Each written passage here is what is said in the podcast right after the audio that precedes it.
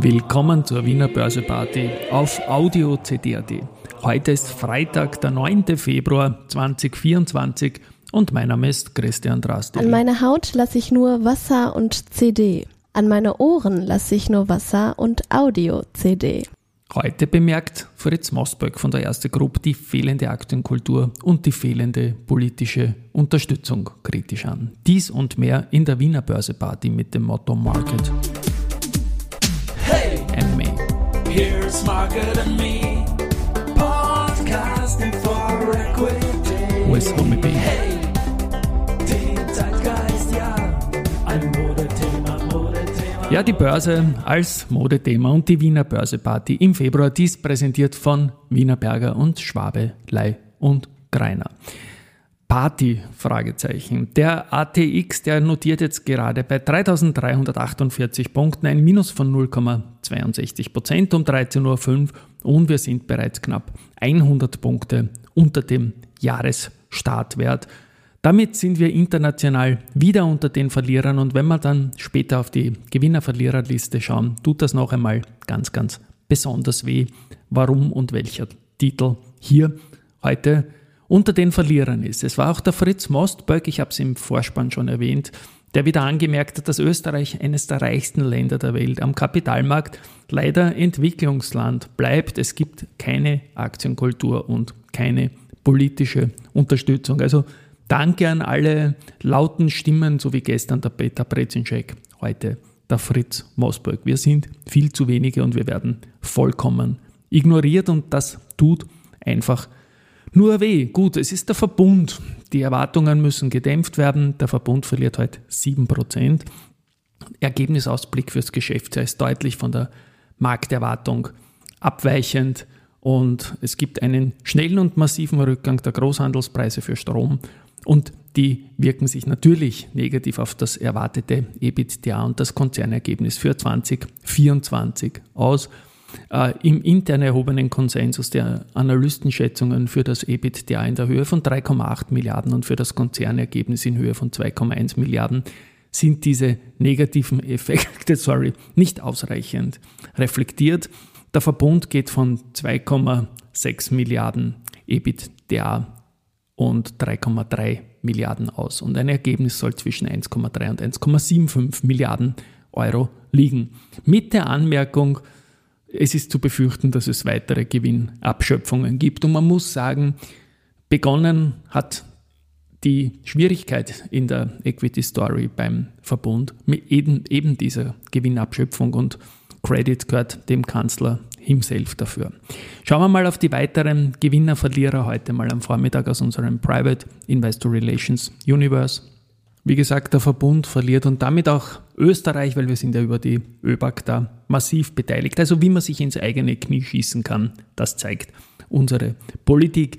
Auf der Gewinnerseite heute die FACC mit plus 2,13%, Prozent, dann die Palfinger mit plus 1,5 Prozent und die Do Co. mit plus 1,4%. Prozent. Beim Geldumsatz ist es so, dass der Verbund mit 27,5 Millionen da natürlich vorne ist. Dahinter dann kommt die erste Group mit 4,8 Millionen Euro. Weiters viel getan hat sich in dieser Woche bei Titeln aus Oberösterreich. Die Lenzing hat Oberbank-Aktien verkauft. Das kann man machen natürlich.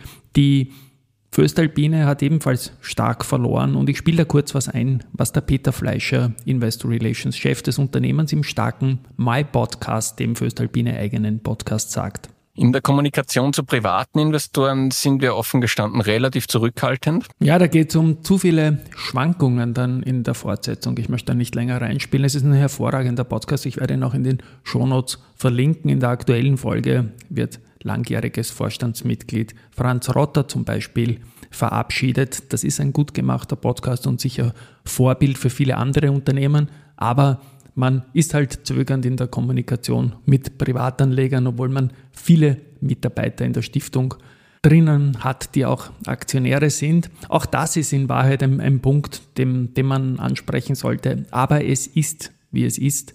Wir haben in Österreich da letztendlich nach außen so, so viel aufzuholen und die Aktienkultur ist am Boden und das ist, da bin ich wieder bei Fritz Mosböck, extrem schade, wenn man eines der reichsten Länder der Welt ist und da einfach Entwicklungsland ist. Gut, Zitat Ende und Raunzen Ende. Ich komme zu den weiteren Nachrichten des Tages.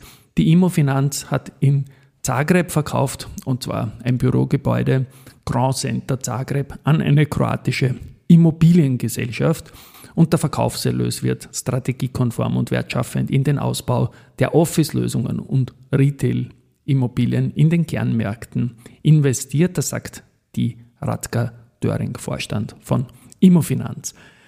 Die Post hat ihr insgesamt 4000. E-Fahrzeug im Betrieb genommen, ist da sicherlich auf einem sehr, sehr guten Weg. Bis 2030 wird die Post die gesamte Zustellflotte von 10.000 Fahrzeugen auf Elektroantrieb umstellen. Und weiter geht auch das Ping-Pong mit meinem Podcast-Kollegen Scholt Janosch. Ah ja, ich habe auch die Frage gestellt bekommen, ja, wenn ich sehe, wie man möglichst viele Klicks bekommen kann, warum mache ich das nicht auch? Ich glaube, ich werde mit dem Christian einmal darüber reden, mit dem Christian Drastil, äh, wie er das sieht. Er ist ja viel näher dem Journalismus als ich. Ob, äh, ob er das auch macht, dass er, dass er Crash-Szenarien aufruft, nur damit er möglichst viele Klicks hat und Zuhörer hat. Und ob das vielleicht das Modell wäre, das man jetzt machen müsste. Also ich mache es persönlich nicht, weil ich äh, lieber jeden Tag entspannt in meinen Spiegel Bild schauen will? Lieber Scholt, das kann ich auch und ich rufe keine Crash-Szenarien auf, weil eins muss man ja sagen, die Märkte selbst, die, die machen sowieso, was sie wollen. Da werden wir nichts äh, beeinflussen können. Was etwas bringt, ist auf LinkedIn zu posten, weil diese Plattform, die funktioniert momentan sehr, sehr, sehr gut.